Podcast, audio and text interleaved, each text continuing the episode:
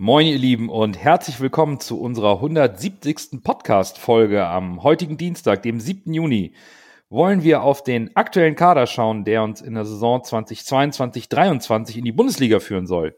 Wo sehen wir uns gut aufgestellt? Wo sehen wir dringenden Handlungsbedarf? Welche Abgänge erwarten wir? Für euch am Mikrofon sind Nando, Berger und Lasse. Wir sind euer Volksparkgeflüster. Schön, dass ihr dabei seid.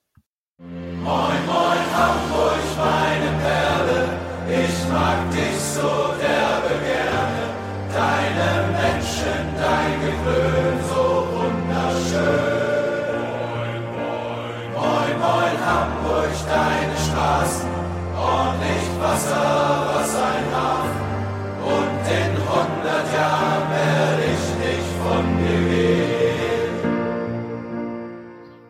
Zu Beginn der letzten Saison, es war die 125. Folge, haben wir nach Tim Walters Vorstellung und seinem legendären Satz, dass er nun erstmal Urlaub macht, gemeinsam mit Max von äh, Sportstown Hamburg eine kleine Urlaubsvertretung für Tim Walter gemacht und den Kader anhand der angedachten Spielanlage analysiert. Leider ist Max aktuell zeitlich stark eingespannt. Liebe Grüße an Max an dieser Stelle, aber wir müssen heute ohne seine Expertise auskommen und wollen mal den Kader und die möglichen Transfers analysieren. Also wir gehen rein in eine Kader- und Transferanalyse. Jetzt kennen wir Walter Spielanlage und schauen uns an, wo wir den HSV gut aufgestellt sehen, wo wir noch Handlungsbedarf sehen und vielleicht haben wir sogar den einen oder anderen Spieler gefunden, der passen könnte und vielleicht kommt. Wir beginnen mit den Torhütern und da haben wir für die neue Saison folgende Situation.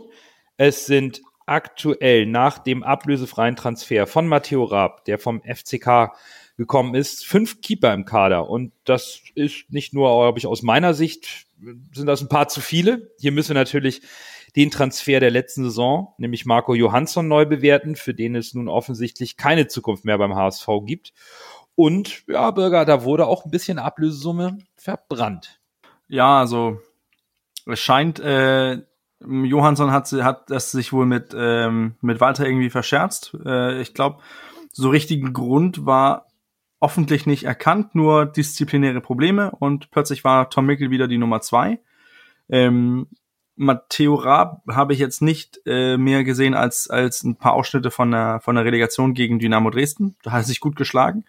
Ähm, was ich interessant finde, ist, dass diese Verpflichtung von, äh, von so einem jungen Torwart mit, also mit 23 hat er ja noch eine, seine Karriere vor sich. Ähm, es wundert mich, wie man dann innerhalb des Vereins Leo Oppermann äh, bewertet. Wurde letzte Saison als ähm, Riesentalent gefeiert und man hat davon gesprochen, man könnte mit ihnen als Nummer drei in die Saison gehen. Mhm. Dann hat man erstmal Johansson geholt und gedacht, okay, naja, Oppermann kann sich ja noch ein bisschen Spielpraxis ähm, in einer zweiten Mannschaft holen. Und jetzt holt man doch Raab, ähm, neuen Torwart, als zweiter Torwart oder dritter Torwart. Ich glaube, an Heuer Fernandes ist kein Weg vorbei. Und wo sieht man dann jetzt unser Eigengewächs Oppermann wieder? Das, äh, das finde ich auf jeden Fall interessant, dass das natürlich eine Bedeutung hat für die Perspektive, die Oppermann dann, dann bekommt. Dann äh, lass mich noch mal ganz kurz, bevor Lasse auch noch dazu kommt, äh, sagen, wie es aussieht. Wir haben mit Daniel Heuer Fernandes, 29 Jahre alt, Vertrag bis 2024, auch frisch verlängert. Jetzt äh, zum Ende der vergangenen Saison. Marco Johansson, Vertrag bis 2025, 23 Jahre alt, letztes Jahr für man sagt so 600.000 Euro gekauft. Jetzt eben Matteo Raab, 23 Jahre alt, Vertrag bis 2026. Leo Oppermann, 20 Jahre, Vertrag bis 2025. Und eben Tom Mickel, der ist natürlich schon 33, hat noch ein Jahr Vertrag, hat sicherlich auch mehr eine Führungsrolle in der Mannschaft als eine sportliche Bedeutung, ohne Tom jetzt zu nahe treten zu wollen lasse. Aber klar, der Torhüterraum beim HSV, der ist irgendwie jedes Jahr aufs Neue durchgemischt, wenn man da noch an Sven Ulreich denkt vorher. Ja, ich glaube, Bürger hat schon ganz gut gesagt. Ich glaube, es fällt und steht damit, dass äh, Marco Johansson es irgendwie sich mit, mit Walter verscherzt hat. Ich weiß nicht genau, ob er sich im Training nicht genug angestrengt hat. Das ist ja etwas, was äh, Walter auch mit seinem Leistungsgedanken, der jetzt ja implementiert wurde, ohne Wenn und Aber, äh, wahrscheinlich irgendwie sauer aufgestoßen ist. Er war auf jeden Fall nicht vollends mit ihm zufrieden. Von daher will er ihn anscheinend irgendwie schassen. Weiß nicht, ob der Vertrag aufgelöst wird oder ob man ihn irgendwie noch verkaufen kann, das ist die Frage. Aber in meinen Augen ist die, die Hackordnung jetzt fest. Also Heuer Fernandes ist klar die Nummer eins. Dann ist äh, Matteo Raab der Herausforderer, der vielleicht auch äh, so rangearbeitet werden soll auf die nächsten Jahre, vielleicht dann auch die Nummer eins zu werden, man weiß es nicht. Und Nummer drei ist Tom Mickel, weil den wird man wahrscheinlich nicht rausnehmen, weil der ja halt auch wichtig für die Mannschaftshygiene ist, sag ich mal. Ne? Von daher, für Oppermann ist das natürlich eine hohe Hiobsbotschaft in meinen Augen. Wo, wobei man ja auch bei Torhütern sagen muss, die haben ja eine relativ lange Karriere Mhm, und ja, äh, erst im mittleren äh, Alter, so mit Mitte 20, äh, erreichen sie so den Status des, ihres Potenzials. Das heißt, ein Leo Oppermann hat sicherlich noch Zeit und kann in der zweiten noch lernen mit seinen 20 Jahren. Interessant finde ich an der Stelle wirklich die Vertragslaufzeiten. Also Daniel Heuer Fernandes hat noch zwei Jahre Vertrag, Matteo Raab jetzt vier. Da könnte man mittelfristig auch dann sagen, okay, Matteo Raab könnte die Nummer eins werden, wenn er es schafft, Heuer Fernandes herauszufordern. Vielleicht noch nicht in der kommenden Saison, aber dann in der Saison 23, 24, wo Daniel Heuer Fernandes ins letzte Vert Vertragsjahr geht, zu sagen, wir holen jetzt jemanden, den wir mit seiner Erfahrung schon deutlich weiter als ein Leo Oppermann sehen, vielleicht auch die sichere Nummer, weil wir kein Vertrauen mehr zu Marco Johansson haben. Dass Daniel Heuer Fernandes seinen Status als Nummer eins in der kommenden Saison verliert, das glaube ich tatsächlich auch nicht. Wobei ein Matteo Raab sicherlich auch nicht einfach so seinen Status als Nummer eins beim FCK, einem Traditionsverein, der endlich wieder zweite Liga spielt, den gibt er ja auch nicht nur für ein paar mehr Münzen auf. Ne? Da ist bestimmt auch dem vom HSV eine Perspektive geboten worden, dass er eine reelle Chance bekommt, hier auch beim HSV die Nummer eins zu werden. Exakt diesen Gedanken habe ich mir nämlich auch gestellt, weil Kaiserslautern ist aufgestiegen, aufgestiegen, spielt jetzt in der gleichen Liga wie der HSV, da wäre er wahrscheinlich unumstößlich die Nummer eins gewesen. Da muss irgendeine, irgendeine Perspektive aufgezeigt worden sein. Eventuell Pokaltorwart oder sowas. Ich weiß es nicht, man weiß es nicht. Jetzt mal so als Idee. Aber irgendwas wird ihm da ja gesagt worden sein. Der wird ja nicht einfach so hinkommen und sagen, ja, jetzt schlage ich Heuer Fernandes locker und ich bin die Nummer eins. Also er muss ja auch realistisch seine Op äh, Optionen, gerade in dem Alter, wo er ist, gut, wie du gesagt hast, Torhüter kann immer ein bisschen länger spielen. Aber das ist jetzt schon eine entscheidende Phase seiner Karriere. Von daher, mal bin gespannt. Also Gary Ehrmann ist ja nun kein schlechter Torwarttrainer. Von daher äh, erwarte ich mir das schon. Äh, auf jeden Fall mehr Zweikampftor als die letzten Jahre. Scheinbar. Das, das wäre auch ganz wichtig, denke ich. Oder man hat äh, das eigentlich mit Raab schon eingetütet, als äh, es noch nicht feststand, ob äh, Kaiserslautern aufsteigen würde. Und man hat sich da gesagt, wir haben jetzt die Möglichkeit, ähm, ein, ein Torwarttalent zu holen ähm, für in Anführungszeichen weniges Geld, die das Daniel Heuer Fernandes herausfordern kann. Und man hat da schon gesagt, du, wir holen dich, du wirst wohl voraussichtlich Nummer zwei, aber du kannst dich rankämpfen. Ja. Also die Perspektive kann ja natürlich auch ein bisschen interessant sein. Der HSV war auf dem Weg in die erste Liga und Kaiserslautern wusste man nicht, zweite oder dritte Liga. Also die, die Chance hat er dann, dann hat er sie natürlich verzockt, aber die Chance zu nehmen, wenn, wenn es so sein könnte. Ich, ich habe da keinen Beleg für, aber nur das kam so schnell, dass man Raab geholt hat, dass die Gespräche haben bestimmt schon vorher stattgefunden. Ja, das denke ich auch, dass das ein, kein Kurz, äh, keine Kurzschlusstransferaktion war, sondern schon sehr wohl vorbereitet. Wir können aber zusammenfassen, die Ablösesumme von Marco Johansson werden wir wahrscheinlich nicht wieder reinspielen. Da wird also ein, ein Verlustgeschäft leider stattfinden.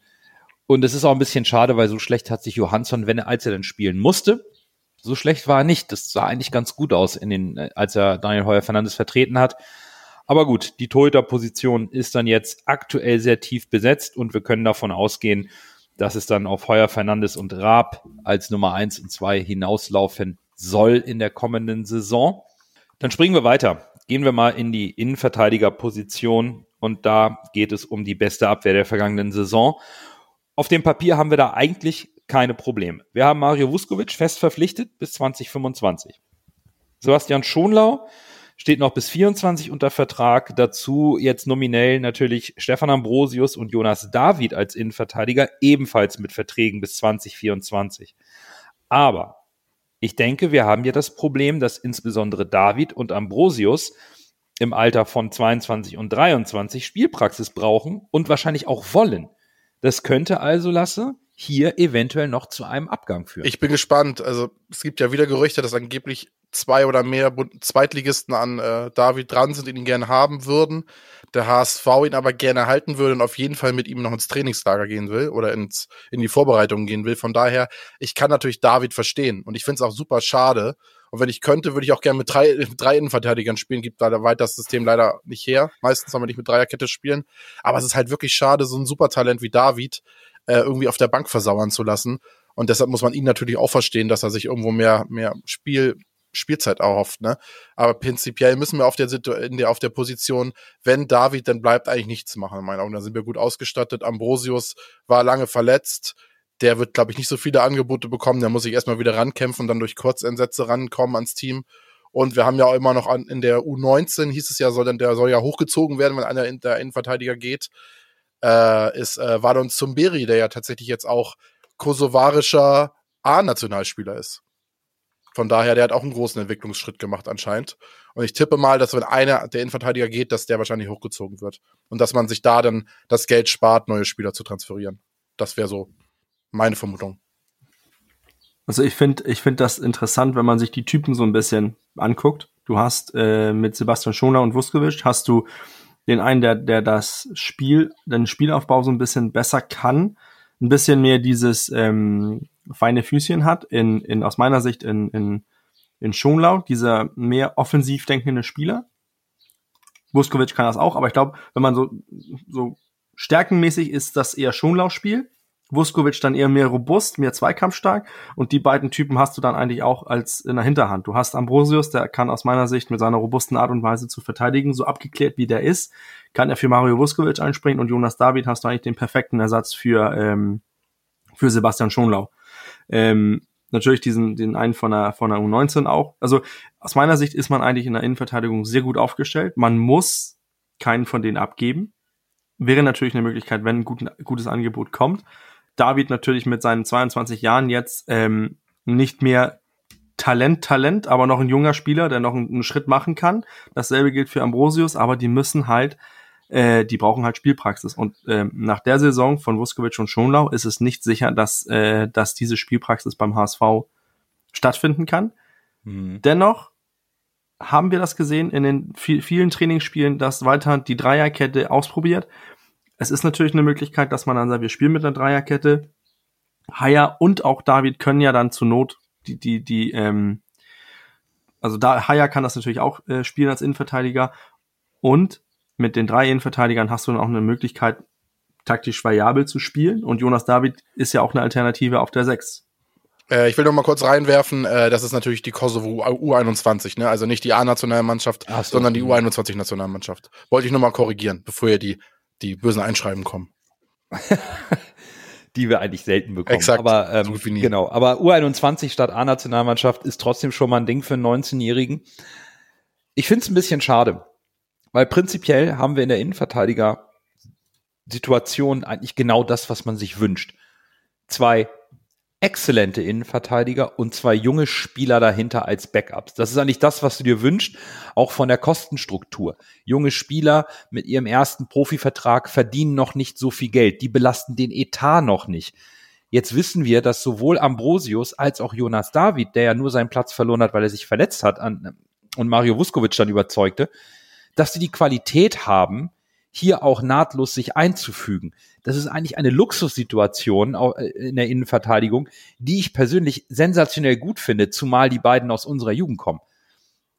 Das ist eigentlich super.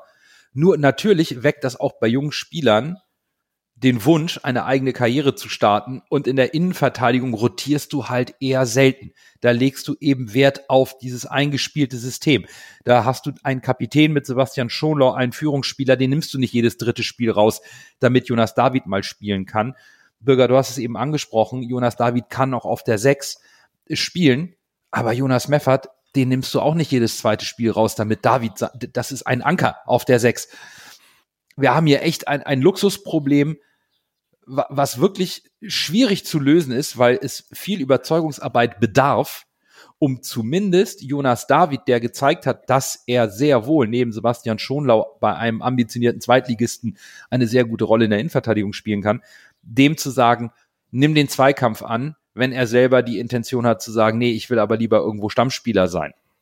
Das finde ich ein bisschen schwierig und wir dürfen auch nicht vergessen, da stecken auch gewisse Marktwerte dahinter. Jetzt kann man natürlich immer nur auf Transfermarkt schauen. Ähm, aber auch Jonas David mit langfristigem Vertrag, Vertrag im jungen Alter ist sicherlich keiner, wo man den Vertrag auflösen muss, sondern da kann man schon noch eine Ablösesumme generieren, um den nächsten jungen Spieler äh, hochzuziehen. ich finde die Situation in der Innenverteidigung sehr luxuriös. Ich hätte sie gerne in der kommenden Saison genauso. Ich halte es aber für unrealistisch, dass wir Ambrosius und David ähm, davon überzeugen können, sich auf die Bank zu setzen und mit wenig Spielzeit zurechtzukommen. Bei Ambrosius, der kann eigentlich nur Innenverteidiger spielen. Da ist auch mal sicherlich auch mal eine Sperre drin, wo er mal eingesetzt wird. Dreierkette, ja, da ist immer die Frage, wie viel will Tim Walter an seinen Spielsystemen schrauben? Da werden wir sicherlich, wenn wir zur Offensive kommen, noch ein paar Optionen haben. Eine Dreierkette, hm, ich bin mir da nicht sicher, ob es die beim HSV geben wird. Ich glaube nicht. Da ein, ein anderes Spielsystem eher in der, in der Pipeline als eine Dreierkette. Von daher ja, erstmal ist die Situation sowohl von der Vertragskonstellation als auch, ich glaube, von der Personaletatsbelastung eigentlich optimal. Aber es ist wohl eher damit zu rechnen, dass wir hier noch eine Bewegung sehen. Aber ich denke nicht, dass wir da Neuzugänge für Transfererlöse dann sehen werden, wenn Jonas David oder Ambrosius den Verein verlassen, oder? Was natürlich auch positiv ist, beide Spieler haben Vertrag bis 24.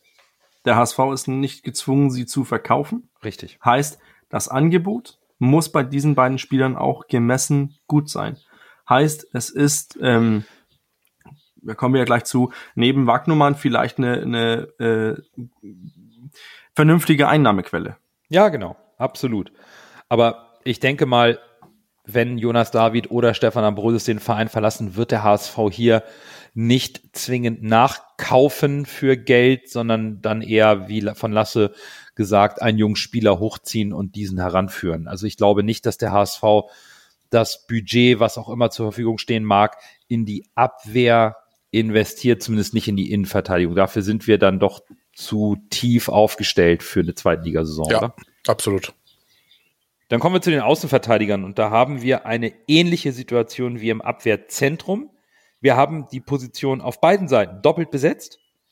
Rechts hat sich Moritz Heyer festgespielt, seinen Vertrag auch verlängert bis 2026. Miro Moheim wurde fest verpflichtet, hat bis 2025 Vertrag. Tim Leibold kommt von seinem Kreuzbandriss zurück, hat allerdings nur noch Vertrag bis 2023. Und Joscha Wagnoman Vertrag bis 2024, 21 Jahre alt. Und die Wechselgerüchte, ja, täglich oder jährlich grüßt das Murmeltier bei Joshua Wagnoman. Da wird vielleicht auf einen guten Transfer spekuliert oder seine eigenen Ambitionen sind Erstliga. Wissen wir nicht genau, ist sicherlich ein Thema. Jan Jamras Vertrag läuft am 30.06. aus. Er hat noch keinen neuen Verein, aber beim HSV geht es wohl nicht weiter. Bürger, deine Meinung zu den Außenverteidigerpositionen? Wie sieht's da so aus deiner Sicht aus? Reicht das so? Also äh, auf der linken Seite ja, mit mit Muheim stabil für die zweite Liga, nicht mehr, nicht weniger. Ähm, ja, Leibold kommt, Leibold, Leibold kommt auch zurück und und wenn Leibold zurückkommt, ist er natürlich die klare Nummer eins. Aber mit mit Muheim hat man aus meiner Sicht einen Spieler, der der okay ist für die zweite Liga. Wie gesagt, nicht mehr, nicht weniger mit ihnen in die erste Liga gehen, würde ich nicht. Ähm, und äh, rechts hinten sind wir aus meiner Sicht mit, mit Haier auch okay aufgestellt. Aber sollte Wagnumann gehen, ähm, wenn die Erlöse, wenn die Ablöse stimmt, soll er das natürlich machen, sei ihm gegönnt. Dann wird man aber auch einen rechten Verteidiger holen. Äh, zur Causa Wagnumann. Aus meiner Sicht hat er viel zu selten gezeigt, dass er das Riesentalent ist, wofür man ihn hält. Hm. Er hat zu viele Verletzungen und bringt, äh, wenn er zurück ist, einfach äh, die PS nicht auf den Rasen. Für mich wird es mich wundern, wenn es einen Verein gibt, der da äh, die kolportierten acht Millionen auf, ähm, auf den Tisch legen. Ähm, ich könnte mir schon durchaus vorstellen, dass er wechseln wird. Ähm, aber ich glaube, diese, diese Vereinsjagd, die er sich vielleicht für einfach vorstellt, ähm, ich sehe es irgendwie nicht kommen. Denn, denn so stark schätze ich ihn nicht ein und dafür ist er aus meiner Sicht auch zu verletzungsanfällig. Ich bin da so ziemlich zu 100% bei Burger. Auf der linken Seite finde ich äh, Leibold, wenn er zurückkommt, ist klar gesetzt weil er besser ist als Muheim. Muheim ist für mich ein durchschnittlicher bis guter Zweitligaspieler. Und auf der rechten Seite gehe ich komplett mit. Ich äh, mag Moritz Heyer wegen seiner Spielintelligenz und deshalb würde ich Moritz Heyer tatsächlich auch lieber auf der 8 sehen. Und er ist für mich einfach, weiß ich nicht, auf der Rechtsverteidigerposition bringt er mir zu wenig Tempo mit und geht die Linie zu wenig, zu wenig runter. Ich, ich glaube auch zu weit, das Spielsystem würden lieber schnelle Spieler passen auf der Rechtsverteidigerposition. Und bei Wagnumann gehe ich mit. Wagnumann ist so ein unangelöstes Versprechen. Alle sagen das, alle von den anderen Vereinen beneiden uns immer um Wagnumann. Oh, was für ein super Talent, was für ein toller Spieler und ja sieben Millionen und acht Millionen, aber momentan sehe ich aus der Bundesliga bei den Leistungen von Wagnumann und bei seiner Verletzungsanfälligkeit, die man nicht wegdiskutieren kann, äh, kein Verein, der momentan sieben bis acht Millionen bezahlt. Wenn der HSV dieses Jahr den Aufstieg schaffen sollte und dann Wagnumann dieses Jahr eine gute Leistung bringt, dann nächstes Jahr vielleicht. Auch vielleicht sogar mehr als sieben Millionen dann, mhm. weil wegen dem Potenzial. Mhm. Aber momentan sehe ich also ich glaube, wenn der HSV irgendwie fünf kriegt, wäre das schon viel. Und ich glaube, für den Preis wird der HSV ihn nicht abgeben. Von daher rechne ich nicht, dass es da einen Abgang geben wird. Ja. Verstehe ich. Für mich ist die Außenverteidigerposition, so nett sie auf dem Papier aussieht, auch ja fast schon die zweitgrößte Baustelle im aktuellen Kader. Denn ähm, Tim Leibold hat nur noch ein Jahr Vertrag. Da muss eine Entscheidung her. Der kommt aus einer Verletzung, aber es muss eine Entscheidung her. Der war vorher Kapitän und absoluter Führungsspieler ein großer Impulsgeber auf der linken Seite aus der Abwehr heraus, ein hervorragender Fußballer, aus meiner Sicht auch ein Außenverteidiger mit Erstliganiveau, aber den willst du nicht ablösefrei gehen lassen nächstes Jahr. Das heißt, du musst entscheiden, aus Sicht des HSV und auch natürlich aus Sicht von Tim Leibold, verlängere ich meinen Vertrag, will der HSV verlängern, will Leibold verlängern oder muss man sich hier trennen? Und dann gehen, gehen ja die Baustellen weiter. Wenn ich mich von Leibold trenne, brauche ich einen Ersatzmann auf der linken Seite. Weil nur mit Murheim in die Saison zu gehen, ist ein bisschen dünn. Gleiches gilt auf der rechten Seite. Moritz Heyer gefällt mir als Außenverteidiger in Summe nicht so gut. Ich möchte Moritz Heyer eigentlich lieber im Zentrum sehen. Da sehe ich ihn stärker, wie ihr es gerade gesagt habt. Und Joscha Wagnoman, ja, wenn er rechter Verteidiger spielen will und mal gesund bleibt, dann kann er vielleicht über eine Saison auch mal in Rhythmus kommen und seine Qualitäten ausspielen, die ihm nachgesagt werden das ist er bis jetzt aber schon ein Stück weit schuldig geblieben. Und natürlich hat der HSV hier auch das Heft des Handelns in der Hand. Auf der anderen Seite hat der HSV, und das wissen wir auch, immer den, ein bisschen den finanziellen Druck, auch ein bisschen was zu generieren an Ablöse, um, um natürlich auch frisches Geld in die Kasse zu spülen. Also ich, ich bin mir nicht sicher, wie der HSV mit dieser Situation umgehen sollte. Ähm, für mich wäre es clever, mit Tim Leibold den Vertrag zeitnah jetzt noch in der Sommerpause, also das, das, die Vertragsproblematik zu lösen, also Verlängerung oder Abgabe für eine Ablöse, damit man zumindest die linke Verteidigerposition geschlossen hat. Und auf der rechten Seite steht und fällt es natürlich damit, ob Wagnumann geht. Ich finde es ein bisschen schade, dass man mit Jan Jamra nicht irgendwie auf den grünen Zweig kommt, weil er aus meiner Sicht mit seinem Tempo und seiner Gradlinigkeit aus meiner Sicht schon sehr, sehr gut ins System Walter passt als Außenverteidiger. Aber Moritz Heyer hat sich da jetzt auch festgespielt, obwohl mir seine Torgefährlichkeit im zentralen Mittelfeld und, und diese Spielintelligenz, die ihn zu einem sehr guten Box-to-Box-Player macht, die hätte ich schon gerne auf der Ich habe mal geguckt, was da so für Gerüchte rumgeistern und was für Spieler ich persönlich auch interessant fände, die zum HSV kommen, jetzt auch für die Rechtsverteidigerposition.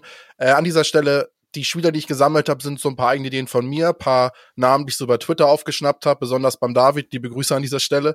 David 1887, der hat auch mal so ein paar Hot Takes rausgehauen von jungen, talentierten Spielern und ich habe mir die auch mal genau angeguckt und einige davon waren tatsächlich spannend, deshalb habe ich sie mit in meine Liste aufgenommen. Ein Gerücht, was rumgegeistert ist, war ja Cedric Brunner von Arminia Bielefeld. Das ist jetzt nicht mal einer der jüngeren Spieler, sondern 28 ist er, glaube ich, äh, ein Schweizer, der auch die Rechtsverteidigerposition bekleidet. In meinen Augen wäre das nicht unbedingt ein Spieler für uns. Kein schlechter Spieler, hat Bundesliga-Erfahrung, aber in meinen Augen ein bisschen zu langsam für das Walter-System. Deshalb würde ich mir den eigentlich nicht auf der Rechtsverteidigerposition wünschen. Spieler, die ich interessant fände, die ich im Internet gefunden habe, wäre zum Beispiel Alphonse Samstedt.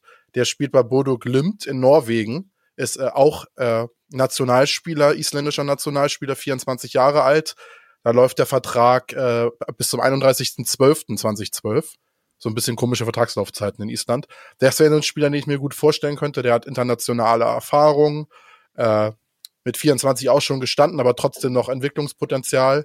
Und ansonsten zwei Spieler, die ich spannend finde, die wahrscheinlich aber eher unrealistisch sind, sind Oliver Willardson und Rasmus Carstensen, sind zwei denen. Vielleicht kann Bürger was zu denen sagen. Äh, das wären so Spieler, die so vom Spielertyp her mir auf der rechten Position sehr gefallen würden. Sind beides so schnelle, äh, quirlige Spieler, Rechtsverteidiger. Ich denke, das würde gut in Walters System passen und ich würde einfach mal gern ein paar mehr Skandinavier und denen beim HSV sehen. Also, also vom Typ her würde ich, würde ich auch die beiden Spieler, äh, die Willersen und, äh, und Carstensen sehen. Ich denke nur nicht, dass die äh, nach Dänemark gehen. Die werden, ähm, die werden andere Angebote bekommen, besonders Carstensen. Äh, Silkeborg ist äh, Dritter geworden in Dänemark, die haben internationale Spiele vor sich. Und äh, ein 24er, 24-jähriger isländischer Nationalspieler bei Bode Glimt, die auch äh, ziemlich gut in der, in der Conference League sich präsentiert haben. Ich glaube auch, dass der bessere Angebote haben wird als der HSV. Aber vom Spielertyp her natürlich interessant. Ähm, zum, zur Causa Leibold mit der Vertragslaufzeit. Ähm, ich, ich kann mir nicht vorstellen, dass, ähm, dass es einen anderen Ausweg gibt, als dass Tim Leibold sich beim HSV verlängert. Ähm, ich bin mir da ziemlich sicher, dass das mit Leibold weitergeht. Er ist äh, Kapitän. Er ähm, er fühlt sich so, aus mein, Eindruck hier in Hamburg wohl, war auch äh, um der Mannschaft herum, als er verletzt war, auch in den letzten Spielen. Ist natürlich wichtig, auch als Kapitän, aber ähm, ich glaube, dass, dass der uns erhalten bleibt, auch äh, 23 hinaus. Mit 28 Jahren, also entweder bekommt er jetzt diesen einen goldenen Vertrag beim Erstligisten oder er bleibt halt äh, uns erhalten. Aber ich, ich, aus meiner Sicht stehen die Chancen für Verlängerung sehr. Äh, Nochmal zum Thema äh, äh, Bodo Glimt ich gebe dir recht, die spielen international, sind Meister in Norwegen, aber die haben ein Stadion mit 8500 Leuten und das ist halt alles ein bisschen kleiner. Und ich glaube, wenn du solchen Spielern sagst, du kommst hier zum HSV, bist hier Stammrechtsverteidiger äh, und wir wollen mit dir in die erste Bundesliga aufsteigen, dann ist das für den Spieler doch auch ein Anreiz, daherzukommen. Also es ist ja noch schon was anderes, beim HSV in der Bundesliga zu spielen, als in Norwegen, auch wenn du da vielleicht mal international spielst, in meinen Augen. Na, natürlich, das, das gilt eigentlich auch mit, mit den Dänen. Problem, das Problem ist aus meiner Sicht nur, dass nicht nur der HSV anklopfen wird. Nee, es werden stimmt. auch Vereine aus der ersten Bundesliga, äh, vielleicht sogar Premier League, Championship äh, und so weiter anklopfen. Und die sind nun mal deutlich attraktiver als der HSV momentan. Klar, die können auch mehr Gehalt bezahlen. Da sind wir, wenn sobald genau. ein Verein aus der Championship oder Premier League anklopft, sind wir raus. Das äh, brauchen wir uns nichts vormachen, das stimmt. Wobei wir natürlich auch mit Mario Vuskovic einen Transfer gemacht haben, der jetzt eher überraschend war, mhm. wenn man dem ähm, ihm nachgesagtem Potenzial und den angeblichen Angeboten irgendwie dem Glauben schenken mag, ist er am Ende auch beim HSV gelandet, hat hier seinen Vertrag verlängert und man hat ihn gekauft. Also Möglichkeiten scheint es beim HSV, was das Renommee für junge Spieler angeht, in ihrer ersten Ausla Auslandsstation sehr wohl zu geben. Das rechne ich auch ähm, insbesondere Tim Walter und Jonas Bold hoch an, dass man da in der Lage ist, Spieler davon zu überzeugen, dem Projekt HSV Wiederaufstieg ähm, beizutreten. Und ja, also ich hoffe auch und denke auch, dass Tim Leibold äh, verlängern wird, dann ist die Baustelle links ganz klar geschlossen auch äh, mittelfristig. Rechts, ja, es steht und fällt damit, äh, was passiert mit Wagnumann und äh, vielleicht muss der HSV sogar einen Verkauf forcieren, um ein paar Euros zu generieren. Dann werden wir da sicherlich Bewegung sehen. Ist einmal die Frage, wie stur ist Tim Walter wirklich und hält er an Moritz Heyer als Stammkraft, als rechten Verteidiger fest. Aber da ist schon ein bisschen Musik drin auf den Außenverteidigerpositionen eben aufgrund der Vertragslaufzeit von Leibold und eben den Gerüchten rund um Joscha Wagnumann. Und die meiste Musik ist meiner Ansicht nach im zentralen Mittelfeld. Das ist meine größte Sorge und auch die größte Baustelle im, im Kader des HSV, denn für mich sind wir hier überhaupt nicht gut aufgestellt. Es gibt für Jonas Meffert keinen adäquaten Backup. Das ist unser Anker vor der Abwehr. Der Sechser, der ist auch noch zwei Jahre unter Vertrag, aber wir haben keinen Backup. Wir haben mit Maxi Rohr einen guten Rollenspieler, aber den kann man eigentlich für die Ambitionen des HSV nicht als Stammkraft so wirklich einplanen. Jonas Bold hat für die neue Saison ja fast schon gesagt, dass wir jetzt Favorit und aufsteigen wollen. Da sehe ich Maxi Rohr als Ergänzungsspieler gerne, aber eigentlich nicht als Stammkraft in diesem zentralen Mittelfeld, was aus zwei oder drei Spielern besteht. Elijah Kran ist ein junges Talent, wird Zeit brauchen. Dann kommen wir zu David, der ist auch langfristig noch bis vier oder mittelfristig bis 24 unter Vertrag. Dann kommen wir zu David Kin Zombie, der hat noch ein Jahr Vertrag und der konnte nun wirklich nie vollends überzeugen. Ich, tu mich schwer, da David Kinzombie irgendwie noch Hoffnung reinzustecken, dass der beim HSV noch eine tragende Rolle spielen kann. Anzi Suhonen fällt uns leider noch eine ganze Weile aus, hat aber seinen Vertrag bis 2026 verlängert. Und naja, dann kommen wir schon neben Meffert eigentlich nur noch zu Ludovic Reis, der in der kommenden Saison ein Schlüsselspieler im Mittelfeld sein wird, der auch noch Vertrag bis 2025 hat. Und dann ist da noch unser, unser allerliebstes Problemkind. Der Mann, der tolle Zahlen auflegt und wo es jetzt auch von Jonas Bolt die eine, den einen oder anderen Kommentar gab, dass er eben vielleicht doch nicht so der X-Faktor ist, nicht der X-Man, den man gerne hätte, nämlich Sonny Kittel und auch da, wie bei Tim Leibold, Vertrag nur noch bis 2023. Und wir haben jetzt Kittel mal hier in dieses zentrale Mittelfeld als Achter oder Zehner mit reingenommen, weil es ja dann doch seine stärkste Zeit letzte Saison beim HSV war, Lasse. Wenn du auf die Schallzentrale im HSV-Spiel schaust, wenn wir jetzt mal von den drei, von dem Sechser und den beiden Achtern ausgehen, das ist echt dünn, oder? Ja, es sieht auf dem Papier mehr aus, als es ist. Das trügt so ein bisschen, da gebe ich dir recht. Ich glaube tatsächlich, ich bin der Meinung, dass man für Jonas Meffert, ich gebe dir recht, es wäre gut, ein Backup für Jonas Meffert zu haben. Aber Jonas Meffert auf der Position sehe ich exakt das gleiche Problem wie bei Jonas David. Ist ein Jonas-Problem, ich weiß es vielleicht anscheinend. Äh, ich glaube, wenn Jonas Meffert fit bleibt, äh, dann ist er der wichtigste Spieler mit auf dem Platz beim HSV. Und ich sehe da irgendwie keinen Spieler, wenn du jetzt ein Backup für ihn holst, wird der nie spielen. Quasi nie spielen. Und ich kann mir nicht vorstellen, dass du damit irgendeinen Spieler locken kannst und zu sagen kannst, du bist ab Backup für Jonas Meffert, weil der Spieler eine Aufweise hat. Dann spiele ich ja nie. Von daher glaube ich, muss sich der HSV auf dieser Position einfach damit begnügen, dass man Jonas Meffert hat und einfach auf Holz klopfen, dass sich äh, Jonas Meffert äh, nicht verletzt. Und ich glaube, mit äh, Kran und mit Rohr äh, hat man da auch Spieler notfalls auch Reis in meinen Augen, Spieler, die das eventuell abfedern können, wenn er dann mal verletzt ist, dass die da reinrücken in die Position und deren Position dann jemand anderes einnimmt. Äh, David Zombie würde ich tatsächlich verkaufen, jetzt mal ganz knallhart gesagt, weil wir diskutieren da jede Saison drüber und jede Saison sagen wir, vielleicht schafft das diese Saison. Ich glaube, der Zug ist leider abgefahren und sollte der HSV ein einigermaßen vernünftiges Angebot kriegen, kann man sich sein Gehalt halt sparen und äh, ja 500.000 Euro oder sowas Ablöse und dann äh, ja muss er sein Glück woanders suchen, weil ich glaube, ich habe auch keine Lust mehr darüber zu diskutieren bei David Kinsom. Er, hat genug Chancen gehabt und er hat sie leider nicht genutzt, was, was wir alle traurig finden. Aber ich glaube, für ihn wird es auch mal Zeit für ein neues Kapitel. Und äh, ja, auf den Achterpositionen Sonny Kittel. Ja, in meinen Augen, das klingt jetzt vielleicht genauso hart wie bei Ken Zombie, würde ich mich an HSV-Stelle, würde, wenn ich, wenn ich Manager wäre, würde ich mich von David, äh, David, David Kittel, ja, Sonny Kittel trennen. Sonny Kittel ist ein toller Fußballer, schießt, schießt Tore, legt viel auf, aber man sieht es immer wieder, man hat es jetzt auch in der Relegation gesehen, dass Sonny Kittel, vielleicht tut man ihm auch ein bisschen Unrecht, weil er halt diese Fähigkeiten hat und man ihn immer genau beäugt. Aber immer wenn es darum irgendwie entscheidende Spiele ist, sieht man Sonny Kittel einfach zu oft nicht. Und ich habe es ja schon in anderen Folgen des Podcasts gesagt, ich wünsche mir da einfach einen Spieler, der vielleicht nicht diesen ganz großen Glamour-Faktor hat, aber dafür konstant gut spielt, als unkonstant sehr gut wie Sonny Kittel. Und dann ist, glaube ich, dem HSV schon viel geholfen.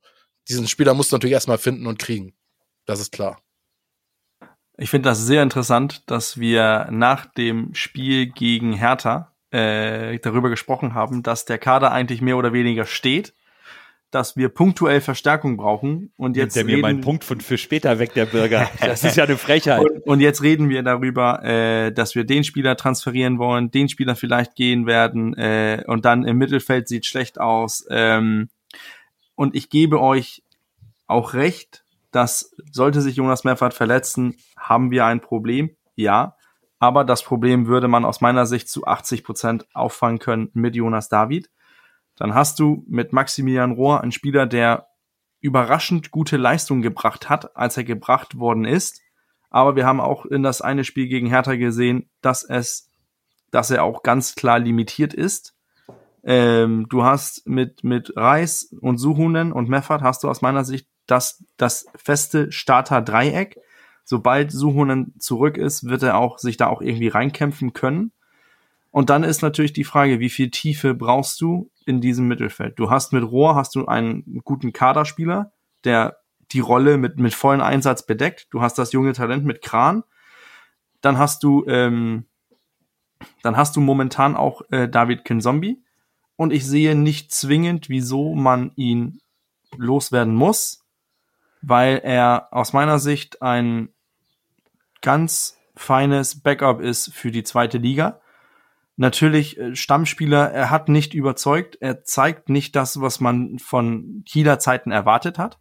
Aber ich finde, wenn er reinkommt oder auch von Beginn an spielt, es, er macht seinen Job eigentlich okay, nicht mhm. besser, aber eigentlich okay. Aber er ist auch aus meiner Sicht der neue Aaron Hunt oder Heiko Westermann. Der wird härter beurteilt als alle anderen Spielern. Da ist was dran. Das stimmt, ja. Und, und, und deswegen so kopfüberkragend David Kinzombie verkaufen, aus meiner Sicht braucht man nicht. Weil, wenn, wenn, als Backup, als Kaderspieler ist er aus meiner Sicht sehr gut für die zweite Liga zu haben. Aber das ist doch auch nicht sein Anspruch. Und, nein, natürlich ist es nicht sein Anspruch, aber dann muss er sich halt besser zeigen können. Und die Möglichkeit, sich zu zeigen auf der Achterposition neben Reis, ist zur zum Saisonbeginn momentan da. Denn Sonny Kittel aus meiner Sicht würde es Sinn machen, wenn der HSV sagt, wir verlängern zum deutlich wenigeren Betrag oder Pay as you play, also mehr bonusorientiert, weil Sonny Kittel Spiele entscheiden kann gegen Gegner, die ihn Platz lassen, die ihnen die Möglichkeit bieten, Spiele zu entscheiden. Wir haben darüber gesprochen, wie gut er im Herbst war, aber dann taucht er auch ab, wenn der Druck zu groß wird.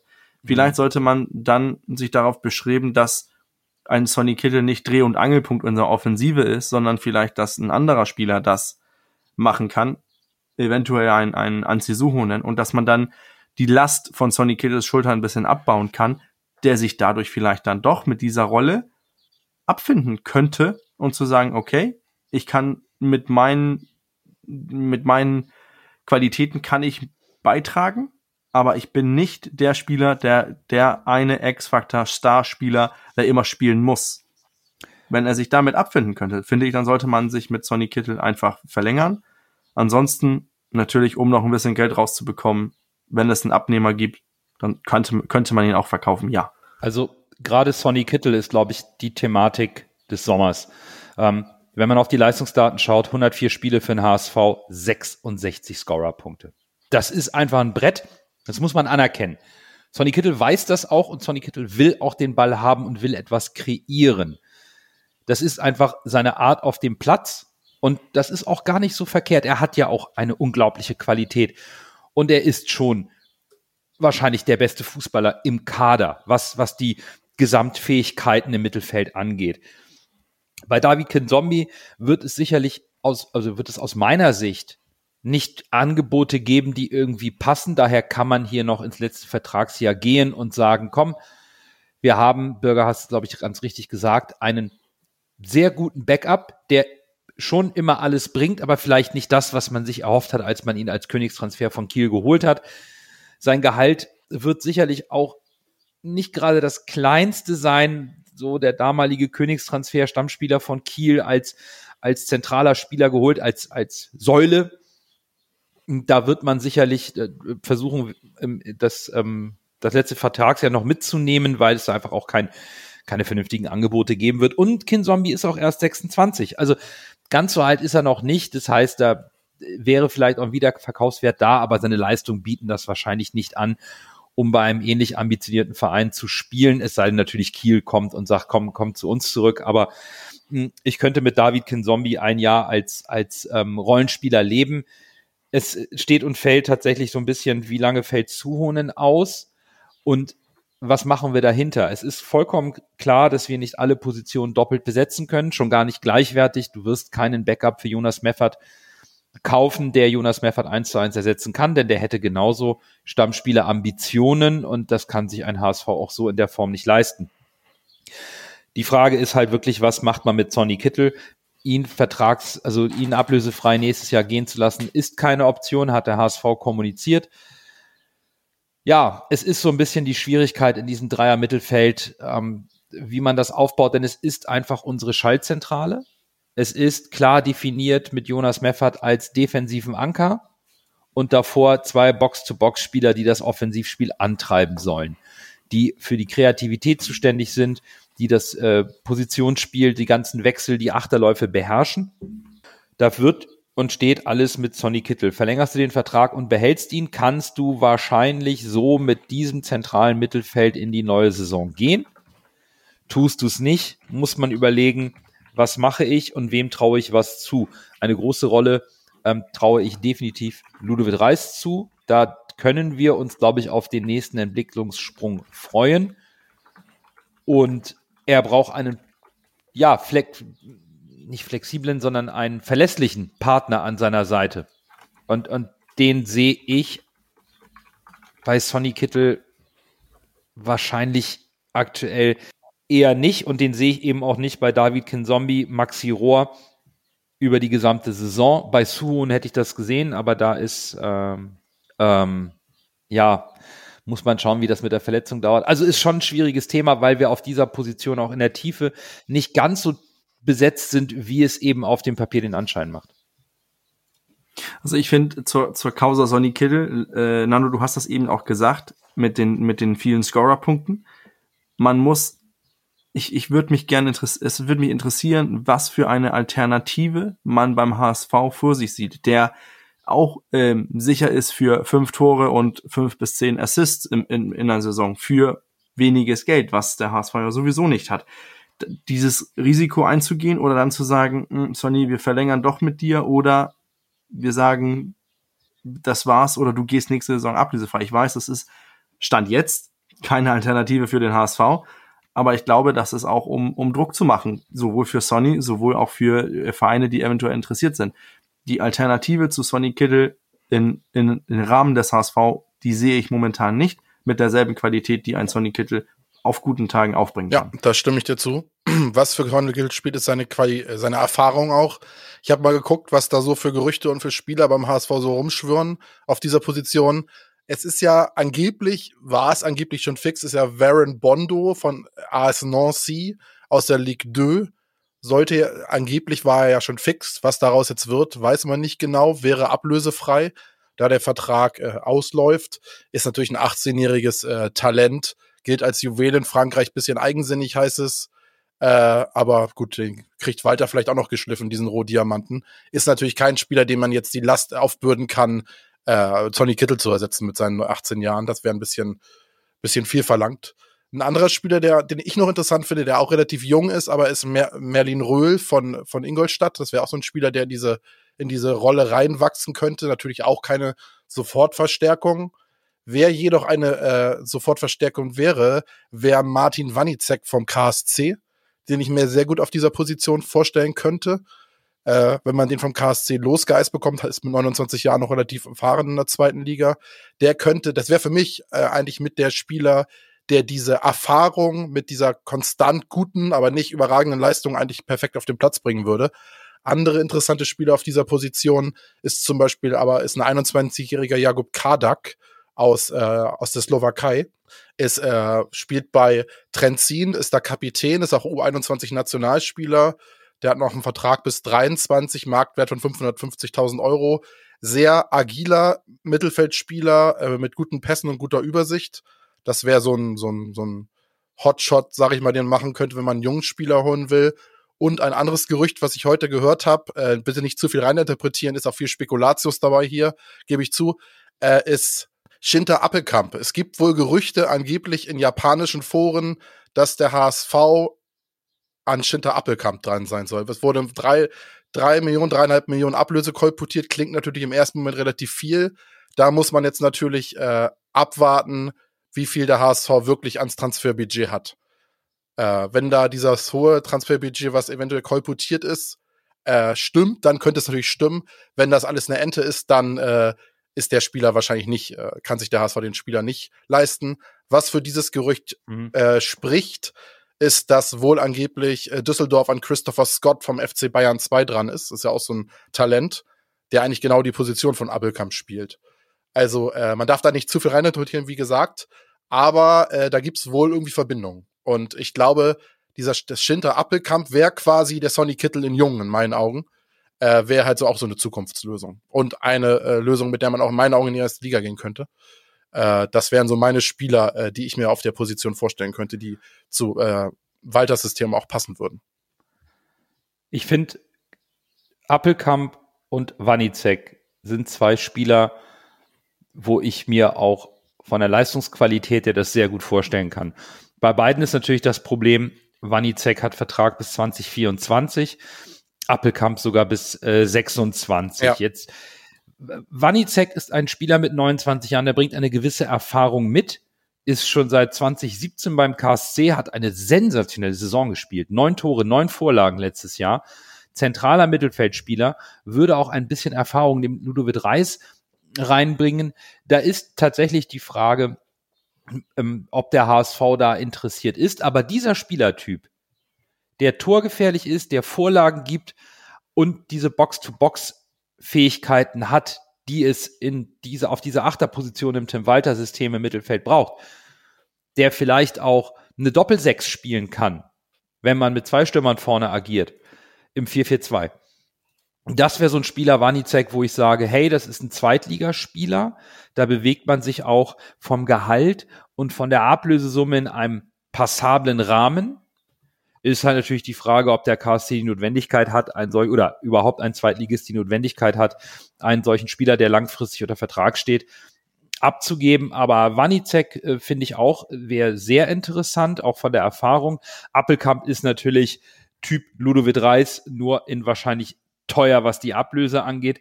Zumal Düsseldorf nächste Saison mit Daniel Thune und nach der tollen Rückserie unter Daniel Thune auch mit Ambitionen in die neue Saison gehen wird, wo sie einen Stammspieler in so jungen Jahren mit langfristigem Vertrag bis 2026, ob sie den abgeben, puh, wie gesagt, Kann war nur ein loses vorstellen. Gerücht, was ich nee. angeblich ge gelesen habe. Auf Transfermarkt haben wohl einige User geschrieben, dass es wohl in, in Japan Gerüchte gibt um Abbekannt zum HSV. Nein, nein, ist ja auch alles, alles fein. Und ich glaube auch der, ähm, der Spielertyp mit 21 Jahren und nachgewiesener Leistungsstärke ist absolut das Beuteschema des HSV und in einem Konkurrenten in der zweiten Liga da einen, einen, einen der Leistungsträger abzuluxen, das muss man vielleicht auch mal sagen, das ist nun mal die Kragenweite vom HSV. Wir, wir bedienen uns nicht im Erstligaregal bei solchen Spielern, sondern wir müssen bei uns bei der Konkurrenz schauen, wo kriegen wir was.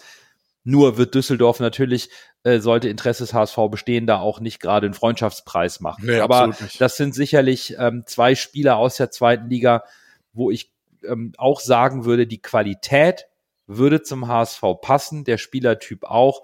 Die beiden finde ich schon sehr interessant und, und würde mich auch ähm, als, als Ersatz oder als Austausch gegen Sonny Kittel auf dieser Position mit diesen beiden Spielern sehr gut anfreunden können. Dann kommen wir zum Sorgenkind des HSV aus der letzten Saison. Und zwar die offensive Außenbahn. Letztes Jahr Niata rechts, links hatten wir als Entdeckung Ali Du, später dann Kittel. Chakvetaze konnte in seiner halbjährigen Leihe nicht so richtig überzeugen.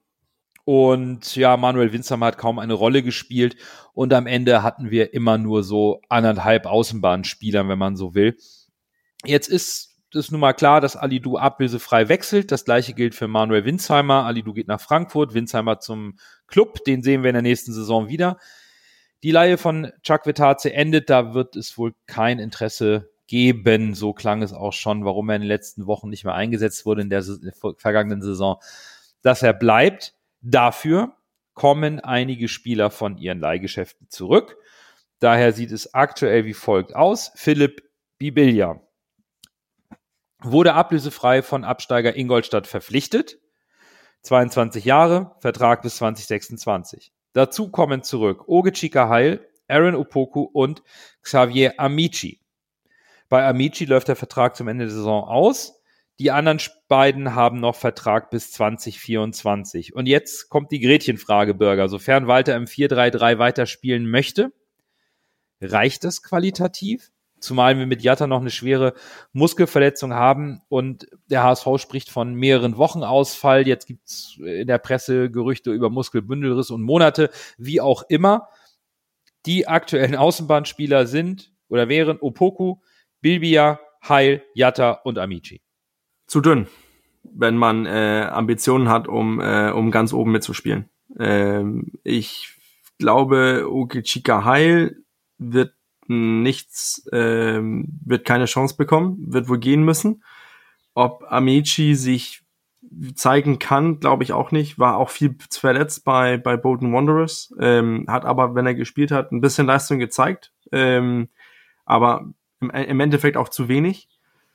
Dann hast du äh, Bilbia geholt, was ich eigentlich für einen vernünftigen, interessanten Transfer finde. Ich glaube, das ist ein Spielertyp, der besser wird, wenn er bessere Mitspieler hat, ähm, weil er in wenigen Sequenzen der Saison gezeigt hat, dass er was drauf hat.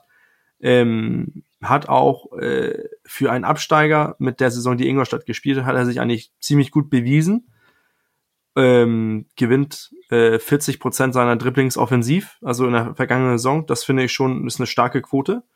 Und äh, dann hast du Aaron Opoku, der jetzt äh, bei Osnabrück ähm, mit vielen Vorlagen überzeugt hat. Ähm, bei ihm sehe ich vielleicht die größte Chance, dass er auch nach seinem Leihgeschäft noch bleibt, aber Heil und Amici werden gehen. Dann ist natürlich die Frage, planst du noch mit Kittel äh, auf der linken Außenbahn oder ist Kittel raus? Denn dann hast du ja eigentlich einen Spieler mehr, der diese Position besetzen kann. Aber ich glaube, offensiv wird sich noch was tun. Ähm, es sind ja die Gerüchte über diesen äh, Königsdörfer von, äh, von Dresden. Ähm, aber alternativ, offensiv, für die Außenbahn wird sich noch was tun. Ob jetzt äh, Walter vom 4-3-3 weggehen möchte oder mit Doppelspitze spielen wird, offensiv wird sich noch was tun. Außenspieler sowohl als Stürmer aus meiner Sicht. Ja, da gehe ich mit. Ich glaube auch nicht, dass äh, leider Xavier Amici hat, glaube ich, durch seine Verletzung und durch sein Pech und da, wenn er denn gespielt hat, seine Nichtleistung leider, hat er, glaube ich, seine Chance beim HSV vertan. Ich glaube, da wird der Vertrag wahrscheinlich aufgelöst werden, könnte ich mir sogar vorstellen. Äh, Uge Chika Heil ist schwer einzuschätzen, hat äh, jetzt in Holland jetzt nicht so super schlecht gespielt, aber auch die Statistiken, ich glaube, ein Tor, eine Vorlage, sind jetzt auch nicht herausragend ich weiß nicht, ob Olge Chikahai vielleicht nicht auch ein Spieler ist, äh, der, ich glaube, der hat auch mal rechts hinten gespielt als Rechtsverteidiger. Äh, Wäre aber dann die, die kreative Lösung, sage ich mal. Von daher glaube ich auch, dass Olge Chikahai irgendwie weiter verliehen wird oder den Verein verlassen wird. Äh, über den Transfer von Bilby habe ich mich sehr gefreut. Den hatte ich ja auch schon äh, in der einen Folge gesagt, dass ich den gerne beim HSV sehen möchte. Und von daher bin ich, bin ich gespannt auf den Spieler. Es hieß ja, dass der äh, HSV, wie gesagt, noch ein, ein einen Flügelspieler mit Stammpotenzial holen möchte und einen Offensiv-Allrounder. Äh, Königsdorfer ist ja angeblich schon so gut wie fix, äh, hat sich wohl für den HSV entschieden angeblich. Und das wäre, glaube ich, in meinen Augen dieser Offensiv-Allrounder, der auch mal zweite Spitze neben äh, Glatze spielen könnte. Was Bilbia auch spielen könnte, weil er auch relativ groß und Kopfball stark in Anführungszeichen für einen Außenspieler ist. Äh, von daher äh, glaube ich tatsächlich, dass da da kommen noch ein bis zwei Spieler, glaube ich. Also die Königsdörfer plus noch ein, ein teurer Spieler in Anführungszeichen mit äh, äh mhm. Stammkraftpotenzial. Wobei Königsdörfer in meinen Augen auch ein super Spieler ist. Also mit meinem mein Traumtransfer, wenn der denn kommt. Also ja, Königsdörfer ist sicherlich ein Spieler, zu dem ich mir auch noch ein paar Notizen gemacht habe wenn ich erstmal schaue, was wir haben, Ugichika Heil erinnert mich immer so ein bisschen von dem, was ich von ihm auch beim HSV gesehen habe, ein bisschen an Marcelo von Real Madrid. Das ist für mich eigentlich ein offensiver Außenverteidiger, aber keiner, der, also vom Spielertypen, mhm. nicht von der Qualität, also bevor jetzt Bürger hier gleich durchdreht und sagt, wie, ich habe hier den neuen Marcelo entdeckt. Nein, nein, nein. Aber er erinnert mich so von der, von der Statur und von der Art und Weise mit dem Tempo und Dribbling, aber eben mit offensiver nicht, nicht ganz so effizient oder vielleicht mit, mit fehlender Übersicht eher dann daran, dass er aus der Tiefe vielleicht auf der Außenverteidigerposition was machen könnte. Nur sind wir da aktuell gut besetzt. Vielleicht geht wirklich was als äh, rechter Verteidiger, als Backup. Das wäre noch eine Möglichkeit. Bei Opoku habe ich den Glauben verloren. Der ist jetzt dreimal ausgeliehen worden, wenn ich das nur richtig im Kopf habe. Und bei den Mannschaften, wo er ausgeliehen wird in der dritten Liga, da ist er Bombe. In der zweiten Liga, ich glaube bei Regensburg, da hat das nicht gereicht. Ich weiß nicht, ob Opoku beim HSV noch was wird. Und dann wird's eben dumm. Äh, dünn. Bilby, ja klar, das ist sicherlich jemand, der auf der linken Seite für ordentlich Druck sorgen kann. Der hat eine gewisse Torgefahr ausgestrahlt in einer schwachen Ingolstädter Mannschaft letzte Saison. Und Jatta ist erstmal verletzt, aber an Jatta führt normalerweise auch kein Weg dran vorbei. Und dann kommen wir eigentlich schon tatsächlich zu Königsdörfer oder vielleicht eben zum Spielertypen wie äh, Ransford Königsdörfer. Ein schneller Spieler, der alle drei Positionen im 4-3-3 bekleiden kann und auch im möglichen 4-4-2 sehr gut mit einem Zielspieler im Zentrum wie Glatzel agieren kann. Das hat er in Dresden als Partner von Da Ferner gezeigt der HSV kann halt nicht jede Position gleichwertig doppelt besetzen. Dazu fehlen uns die Mittel. Aber man kann auch bei Königsdörfer hoffen, dass es diese positive Leistungsentwicklung gibt wie bei Alidu, Reis und Zuhonen. Und ich glaube, dass eben diese Variabilität 4-3-3 oder 4-4-2 zu spielen mit einem Spielertypen wie Königsdörfer wichtig wäre und das für mich ein Schlüsseltransfer wäre, um diese Problematik auf der Außenbahn ein bisschen auch zu lösen und da ein bisschen den Druck rauszunehmen, weil du im Zweifelsfall eben mit Bilbia und Königsdörfer und Jatta drei Spieler hast, die die Außenbahn bekleiden können oder eben auch ähm, einen nach vorne zu Glatzel ziehen kannst.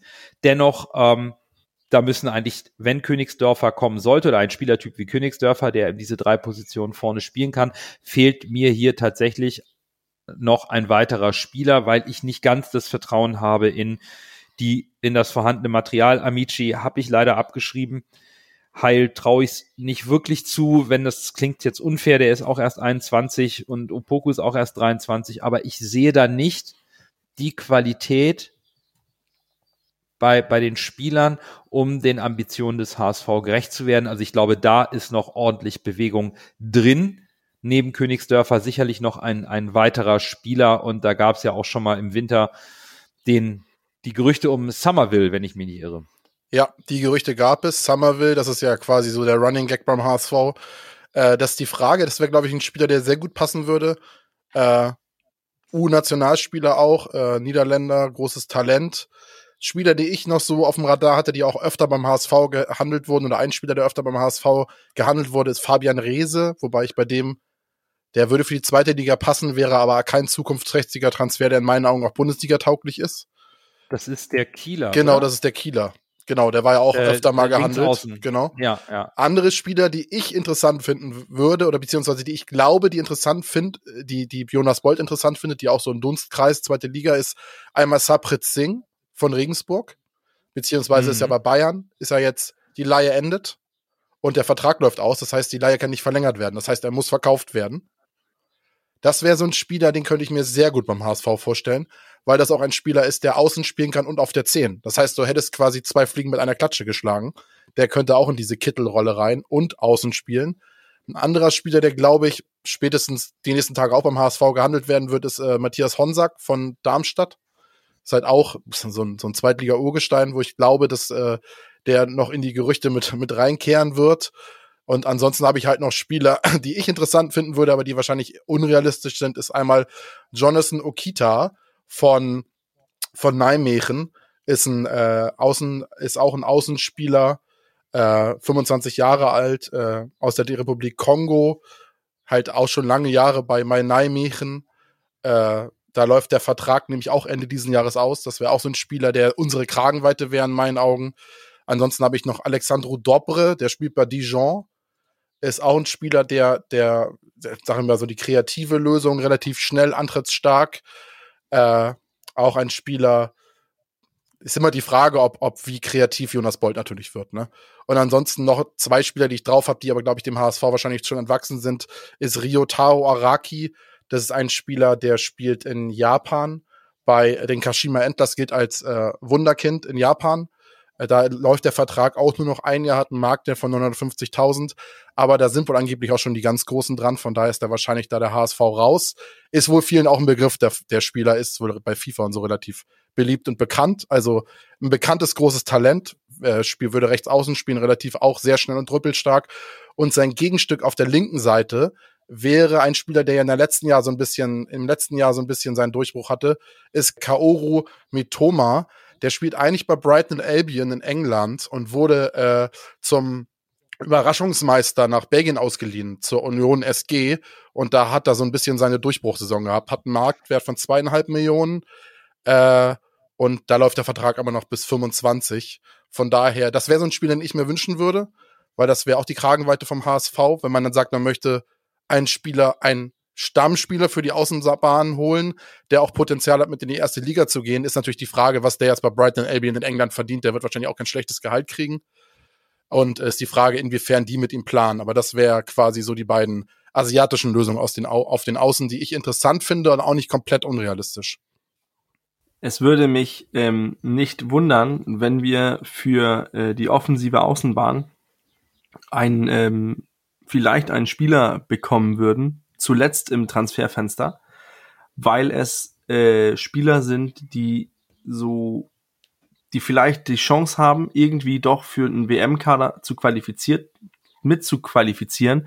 Dafür brauchen sie aber die Spielpraxis. Deswegen würde es mich nicht wundern, dass wir zuletzt im Transferfenster Spieler sehen würden, die, ähm, die zu uns kommen würden, weil sie hier Stammspieler werden können. Mhm. Ähm, den dänischen Winkel würde ich dann nehmen und dann vielleicht sagen ein Pione Sisto. Aber ich glaube, der wird bessere Angebote haben als der HSV. Aber den Typ und dieses Profil so in der Peripherie eines äh, WM-Teilnehmers zu sein und dann die Suche nach einem Stammkraft, äh, Stammplatz zu haben für die Offensive, das Profil kann interessant werden, aber wer das jetzt wird, weiß ich nicht, aber äh, so, so dieses Profil mit, mit einer, der vielleicht mal Nationalspieler war oder ein großes Talent, das sich Hoffnung machen kann, aber im Verein nicht spielt. Vielleicht auch ein Alidu. Der Kaoro Mitoma, deshalb habe ich den auch mit in die Liste genommen, der ist gerade Nationalspieler geworden.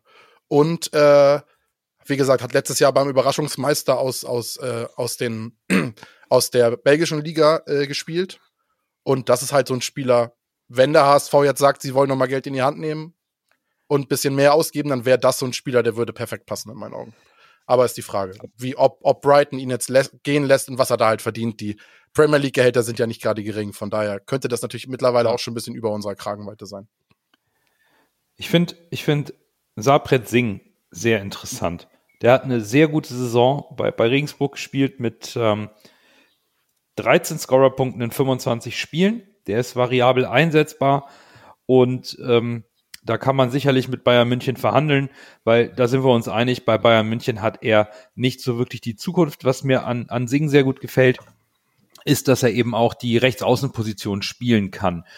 Da haben wir nämlich hinter Jatta aktuell nichts, sofern sich da nichts aus der zweiten irgendwie aufdrängt und danach sah es bisher einfach nicht aus. Und einen Backup für Jatta, der eine gewisse Qualität mitbringt, wäre wichtig. Gerne auch mit ein bisschen Tempo. Also auch ein Honsack finde ich äh, charmant. Wobei der eben eigentlich nur die linke Seite bearbeitet und da sind wir eigentlich jetzt mittlerweile sehr gut aufgestellt. Ja, es fehlt noch einer. Und zwar einer zusätzlich zu Königssurfer, von dem wir alle drei ausgehen, dass das der Transfer sein wird, der noch vor dem Trainingslager festgezurrt wird, die Idee von Bürger oder den Ansatz von Bürger zu sagen, lasst uns mal schauen aufgrund der WM im Winter, ob sich da nicht noch die ein oder andere Möglichkeit bietet. Wie auch in den letzten Jahren, als man noch äh, kurz vor Ende jemanden wie Orel Mangala verpflichtet hat per Laie dass man da irgendwo noch ein Stück weit Qualität abgreifen kann, weil Spielzeit notwendig ist, die aber beim Verein nicht gegeben wird und der HSV dazuschlagen kann. Die finde ich charmant. Das Problem ist natürlich, die, die Saison fängt sehr früh an. Der HSV will natürlich den Kader so schnell wie möglich zusammen haben. Wir haben schon ein bisschen Zeit verloren. Aber ja, sei es drum, die Außenbahn ist sicherlich, und da komme ich wieder auf den Satz, den Bürger vorhin schon gebracht hat, wir wollen uns punktuell verstärken und wenn wir durch den Kader gehen, finden wir überall immer mal Lücken, wo wir sagen, uiuiui, da darf aber nicht viel passieren, wie eben jetzt gerade eine schwere Verletzung von Bakariata. Dann bleibt nur noch eine Position übrig und das ist die Mittelstürmerposition. Und da haben wir gerade eine Baustelle geschlossen. Robert Glatzel hat seinen Vertrag verlängert und ähm, der drohende Abgang bei einer bescheidenen Aus Ausstiegsklausel ist abgewendet worden. Das ist sicherlich eine große Erleichterung, denn das wäre eine riesige Baustelle geworden. Mikkel Kaufmanns Laie endet. Hier gibt es noch nichts Neues, ob eventuell eine weitere Laie oder irgendwas im Raum steht. Von seiner Laie zurück kommt Robin Meissner. Und die ist bei Hansa Rostock jetzt nicht sehr erfolgreich verlaufen. So, wenn wir jetzt auf die Mittelsteuerposition schauen, Robert Glatzel, Robin Meissner, Lasse, das ist arg dünn. und die Hoffnung, Hauptsache Bobby verletzt sich nicht, das ist dann doch auch hier zu wenig und greift in die gleiche Kelle wie eben auch auf der Außenstürmerposition. Ja, absolut. Das Problem ist hier auch wieder so ein bisschen äh, nicht das Jonas-Problem, sondern das, das, das, das Robert-Problem. Das Bobby-Problem. Äh, das natürlich, dass du wirst keinen Mittelstürmer in dem Alter von Robert Glatzel oder Mitte 20, der irgendwie schon 20 Tore geschossen hat letzte Saison zum HSV locken können, weil derjenige natürlich weiß, da vorne ist Robert Glatzel, der hat gerade seinen Vertrag verlängert, der ist die unumstößliche Nummer eins im Sturm. Und wenn du jetzt so ein zweites Kaliber von Robert Glatzel holst, dann steht die, dann steht die Formation ja schon fest, dann musst du mit Doppelspitze spielen. Weil du wirst keinen Spieler zum HSV locken können, der die gleichen Stats wie Glatzel hat und sagen können, ja, du spielst aber auf der Bank oder du bist Glatzels Ersatz. Nee. Und wenn du dann sagst, ja, du spielst, dann hast du schon zwei Positionen vergeben und bist quasi auf die Doppelspitze äh, festgelegt, sag ich mal, wenn du so einen typischen Mittelstürmerspieler holst. Deshalb tippe ich, dass der HSV keinen weiteren Top-Stürmer mehr holen wird, Meißen, mit Meißner als Stürmer Nummer zwei in die Saison gehen wird und dann mit Königsdörfer und mit Bilbia, die quasi dann der Ersatz für Glatzel sind oder in einer Zweierspitze neben Glatzel spielen. Ich glaube nicht, dass da noch ein großer, ein großer, teurer Spieler für den Sturm kommt. Ich glaube, da wird man sich auf die Außenspieler konzentrieren. Ich habe trotzdem mal geguckt, was für Spieler so interessant wären für den HSV. Da, da fallen Namen wie, wie Dovedan. Ist die Frage, ob der so reinpasst. Das wäre eher so ein zweiter Stürmer hat in den letzten Jahren bei Nürnberg jetzt auch nicht die, die Bäume ausgerissen und ist charakterlich, viele sagen charakterlich nicht so ganz einfach. Ansonsten interessante Spieler fände ich zum Beispiel einen Daish, äh, Daishan Redan, den kennt man vielleicht von Hertha BSC, der war von Hertha BSC nach Zwolle ausgeliehen. Das wäre so ein Spieler, der kann auch auf den Außen spielen und vorne in der Sturmspitze, ist auch ein relativ schneller Spieler, hat da äh, sechs Tore geschossen. Der ist, äh, könnte, könnte ich mir vorstellen, dass man den vielleicht ausleiht mit Kaufoption von Hertha. Äh, der kennt halt auch die Bundesliga. Das wäre so ein Spieler, den ich mir sehr gut vorstellen könnte. Ansonsten halt aus dann nochmal so Hotshots wie Philipp Stojikovic, der äh, spielt in äh, Frankreich, äh, in Frankreich, in, in der Schweiz bei, äh, bei Sion. Das ist auch ein interessanter Spieler, weil ich glaube, dass der die Schweiz würde ich nicht ausschließen als als äh, als Markt für den HSV, weil da momentan auch jetzt äh, viele gute Spieler herkommen und auch durch, durch jetzt Breitenreiter und so äh, die Schweiz immer so ein bisschen mehr in den Fokus rückt, ist in meinen Augen. Das wäre so ein Spieler, den ich mir auch noch beim HSV vorstellen könnte, wenn dann ein Stürmer kommt. Ansonsten, wenn man jetzt einen direkten äh, Bobby Glatzel-Ersatz sucht, den man auf die Bank setzen möchte, dann wären zwei Spieler, die man holen könnte, wäre einmal Jens, Jens Othgard, der spielt bei Sassuolo, war an war, äh, war Walwig oder Warwick nach, äh, nach äh, Holland ausgeliehen ist halt auch 1,88 Meter groß, auch so ein großer Brecher. Der war sogar schon mal im, in Gerüchten beim HSV. Von daher würde ich den nicht komplett abschreiben.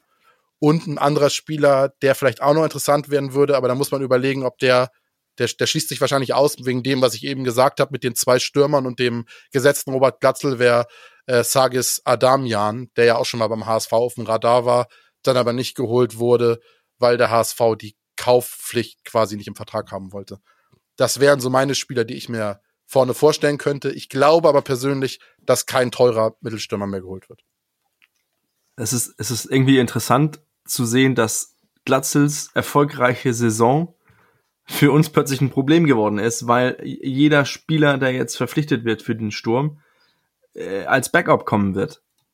Und äh, irgendwie glaube ich, dadurch, dass es möglich sein wird, dass äh, wir nicht das letzte zum Mikkel Kaufmann gesehen haben, weil er das System kennt. Er haut sich immer voll rein und äh, ich glaube, er weiß und kann diese Rolle hinter Glatzel auch irgendwie akzeptieren. Mhm. Dafür sehe ich, das äh, ist nicht äh, unwahrscheinlich, dass er ähm, auf der auf der Liste von von möglichen äh, Namen äh, noch äh, da ist. Ähm, und sonst natürlich, wie du gesagt hast, Lasse, es wird schwer, jemanden zu finden, der direkt als zweite Spielspitze reingeht, weil dann müssten wir das System ändern.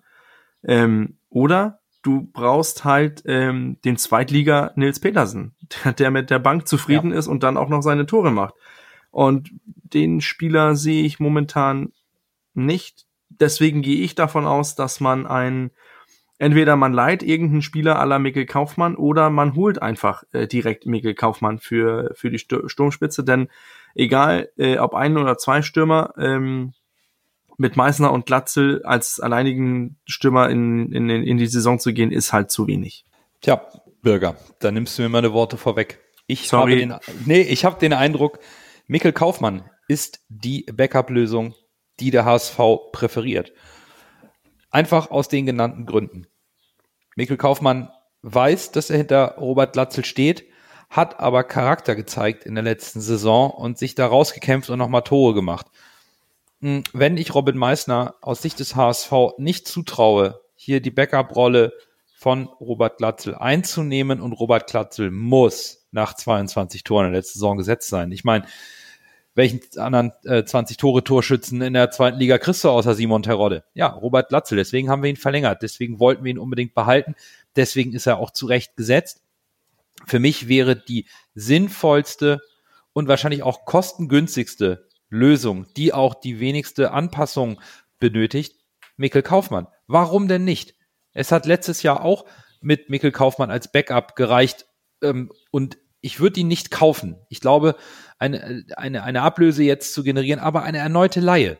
Wenn er sich wohlfühlt und wenn der HSV sagt, komm, hier als Zweiter, als Backup für Glatzel mit regelmäßigen Einsatzzeiten, warum nicht? Es würde etwas Tiefe reinbringen und wir kommen wieder zum Thema Geld und zum Thema Doppelbesetzung und so weiter. Alles die Argumente, die dafür sprechen. Hol einen Backup, den du kennst, der auch die Mannschaft kennt. Warum nicht? Ich wür würde hier klar für Mikkel Kaufmann plädieren.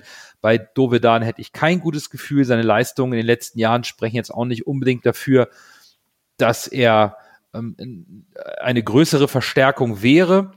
Und ansonsten ja, alles andere mit Stammplatzpotenzial ist wahrscheinlich verschenkt Mhm. und wieder Geldverbrennerei, weil du eben Robert Latzel kein vor die Nase setzen wirst und jemanden mit wirklichen Stammplatzambitionen oder fast mit Stammplatzgarantie sehe ich auch nicht. Von daher würde ich hier auch sagen, hol Mikkel Glatzel für die Breite, lass ihn mit Robin Meissner um den zweiten ähm, Stürmerplatz kämpfen und konzentriere dich darauf, auf der Außenbahn die variablen Spieler zu holen, wie eben mit, mit Königsdörfer, die gegebenenfalls auch die Stürmerposition besetzen können. Ja, der HSV war ja auch angeblich an äh, Maximilian Bayer dran von Hoffenheim, der jetzt nach Hannover ausgeliehen ist, aber da kam ja heute durch die, durch die Medien, dass der sich wohl für Hannover entschieden hat und dort bleibt. Das wäre halt auch so ein Spieler gewesen, der vorne an der Spitze hätte spielen können und auch auf den Außen. Aber wäre auch ein Spieler mit Stammplatzpotenzial, den hättest du auch noch mit dem Stammplatz locken können. Von daher ist wahrscheinlich Mikkel Kaufmann tatsächlich die langweilige Lösung, aber die vernünftige und beste. Da stimme ich euch zu. Und jetzt sind wir auch einmal durch den Kader gegangen, haben aus unserer Sicht die Lücken und Probleme besprochen.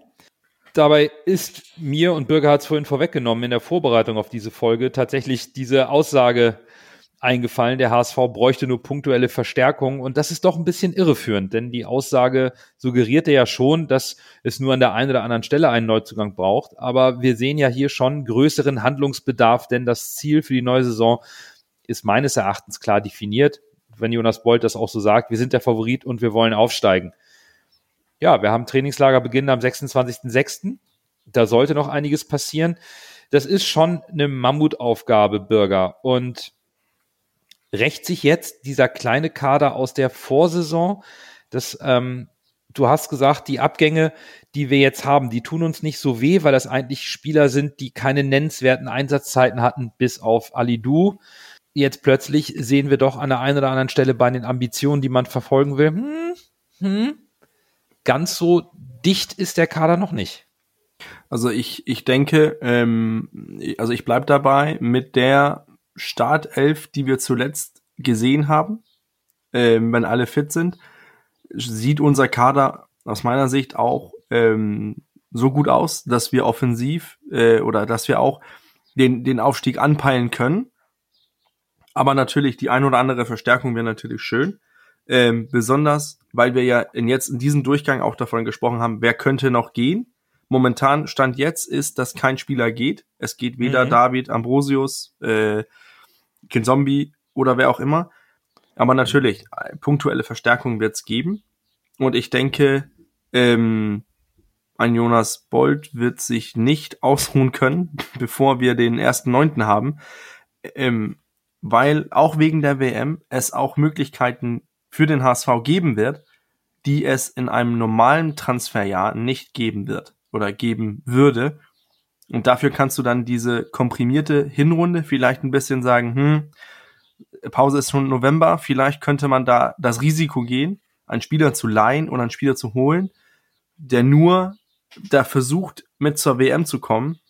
Und dann kannst du dann im Frühjahr wieder mit diesem Spieler, der dann mit zur WM oder nicht mit zur WM kam, wieder angreifen, weil er qualitativ einfach Spielpraxis braucht. Hm. Das ist natürlich eine Möglichkeit. Da bieten sich viele Möglichkeiten, aber natürlich nicht nur für den HSV, sondern auch für die anderen, aus meiner Sicht, Favoriten auf den Aufstieg Nürnberg und, äh, und Düsseldorf. Aber ich, ich glaube, wir werden noch ein paar Zugänge sehen. Und ich glaube, nur bei guten Angeboten werden wir äh, Abgänge vom HSV sehen.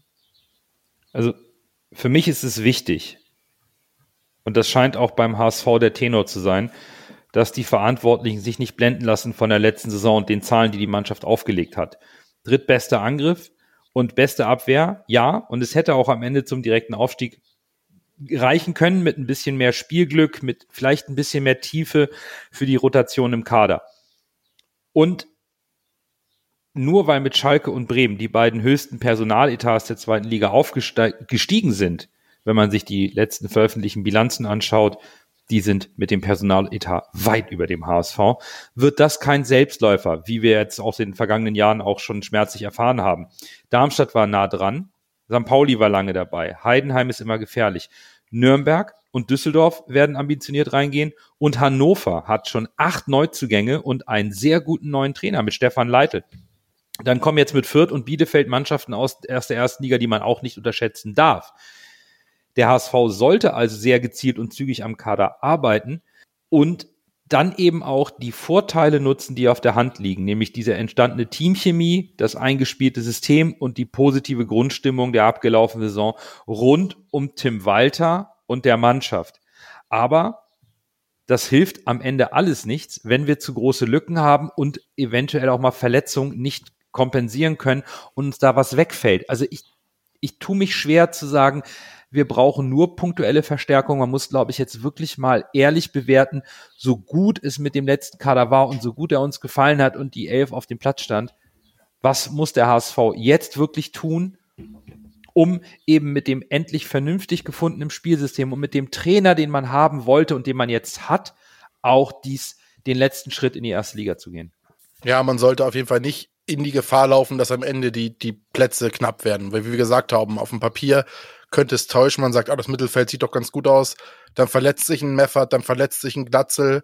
Äh, dann hat man ein richtiges Problem. Aber wie gesagt, man kann halt nicht jede Position eins zu eins ersetzen, weil es rein von der Kaderhygiene und vom, vom, vom, von den Spielern, die kommen würden, einfach nicht machbar ist und unrealistisch ist. Wir sind nicht FC Bayern. Auch wenn wir gerne als FC Bayern der zweiten Liga mittlerweile tituliert werden von einigen. Aber tatsächlich äh, bin ich da komplett bei dir. Also man muss da schon noch ein Auge drauf haben, wenn der HSV diese Spieler so, wie sie jetzt, wie der Kader jetzt ist, zusammenhalten und dann diese qualitativ hochwertigen Verstärkungen holt, dann bin ich sehr guten Mutes. Ich finde es halt interessant, dass wir äh, im Laufe der ganzen Saison darüber sprechen, dass wir äh, dieses Jahr keinen Umbruch wollen.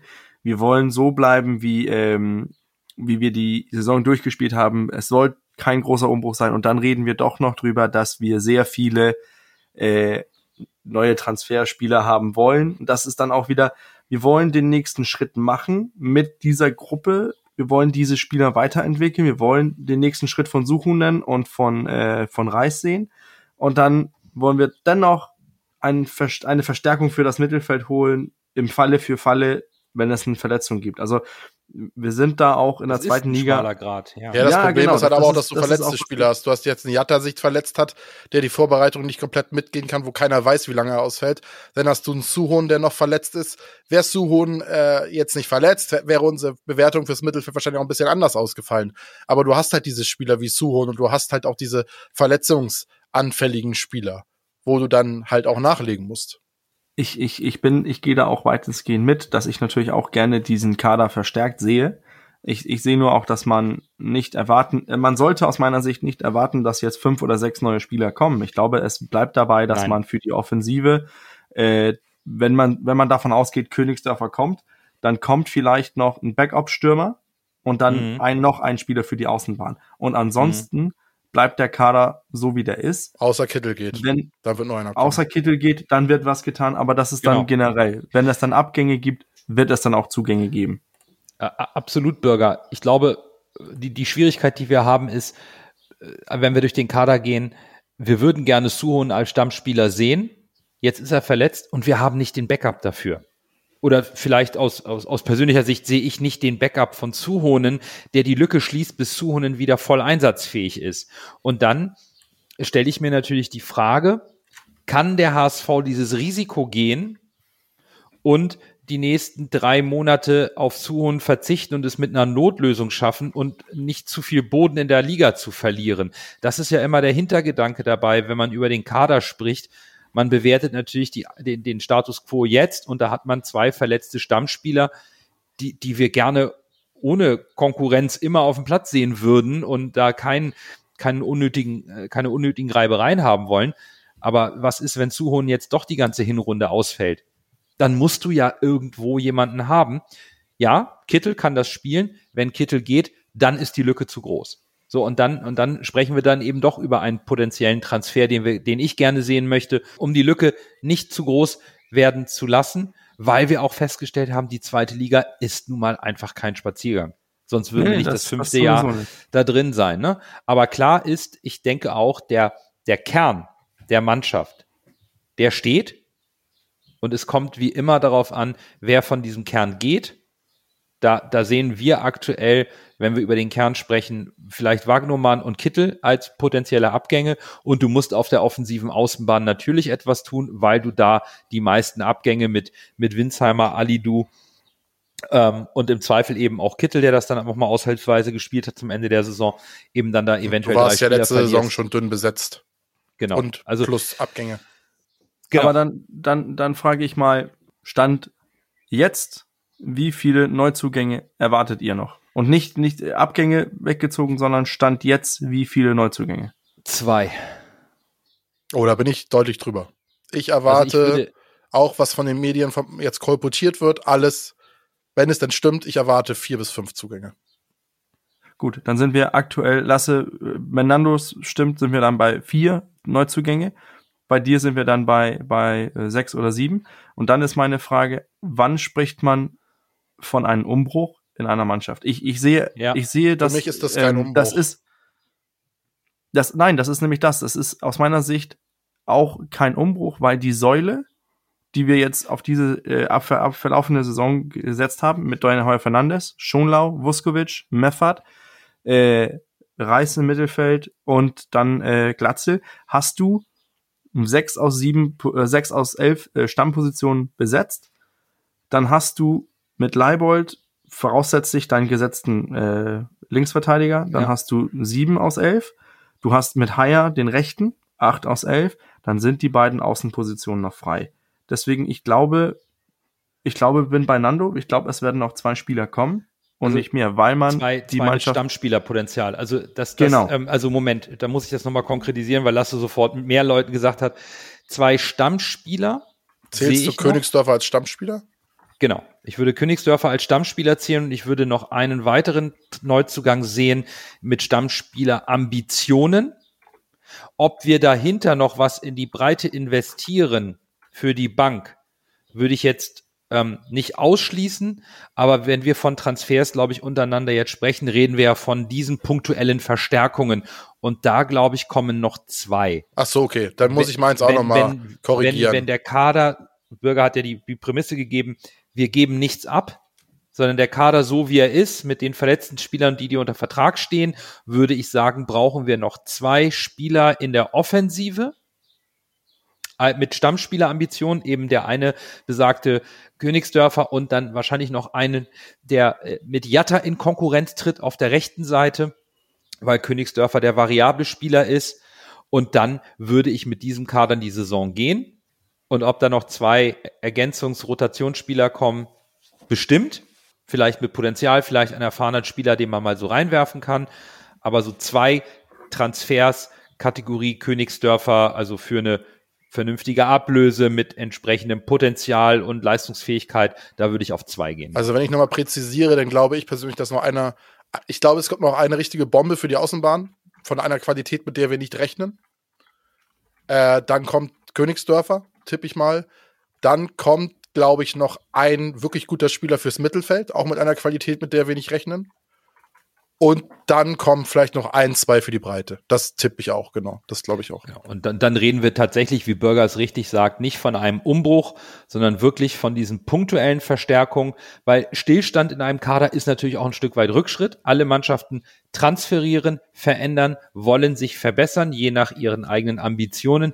Und der HSV kann sich nicht darauf ausruhen. Und das war eigentlich meine, also die Kernaussage, der HSV sollte sich nicht auf den Lorbeeren und den guten Ergebnissen der letzten Saison ausruhen, sondern natürlich auch in der Mannschaft den einen oder anderen neuen Impuls eben setzen, um sich weiterzuentwickeln, auch fußballerisch vielleicht noch ein Stück weit wieder variabler zu werden und auch Tim Walter eine Möglichkeit zu geben, auch mal ein bisschen was zu verändern und vielleicht nicht zwingend an einem Spieler festzuhalten, der eine Formschwäche hat, wie es mit Alidu und oder Kittel passieren ist letzte Saison, weil man nicht die Möglichkeiten hatte, ähm, da zu agieren.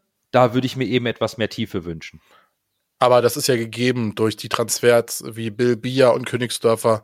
Das sind ja genau diese, diese ja, Spieler, genau. die so variabel sind. Und dann unterstreicht ja vielleicht auch unsere These, dass der HSV vielleicht nächstes Jahr mit ein paar mehr Systemen äh, spielt, weil das ja auch weiter ein bisschen angekreidet wurde. Und das werden wir, glaube ich, mal analysieren, wenn wir mal ein paar mehr Transfers gesehen haben. Ich denke, für die Kader- und ähm, Transferanalyse sind wir für heute durch und sind ja doch wieder schneller aus unserer Sommerpause zurück, als uns lieb war. Wir sind unglaublich gespannt, was der HSV noch alles auf dem Transfermarkt machen wird. Das habt ihr, glaube ich, gerade in den letzten anderthalb Stunden gut erfahren können. Es ist einfach als Fan immer aufregend, dass Gerüchte, Transfersummen, hoffnungsvolle neue Spieler. Und in dieser Saison gibt es natürlich neben den finanziellen Hintergründen beim HSV noch eine gewisse Verschärfung dank der Winter-WM in Katar. Für die Zweitliga beginnt die Hinrunde am 15. Juli. Das Transferfenster schließt am 1.9. und die Hinrunde endet mit dem 17. Spieltag in der zweiten Liga schon am 13. November. Das ist also alles sehr, sehr knackig. Wir erwarten einen aktiven HSV in den nächsten Wochen und dann hören wir uns bestimmt auch bald wieder. In diesem Sinne, schön, danke euch fürs Zuhören. Bis bald, bleibt gesund und nur, nur der, der HSV. HSV.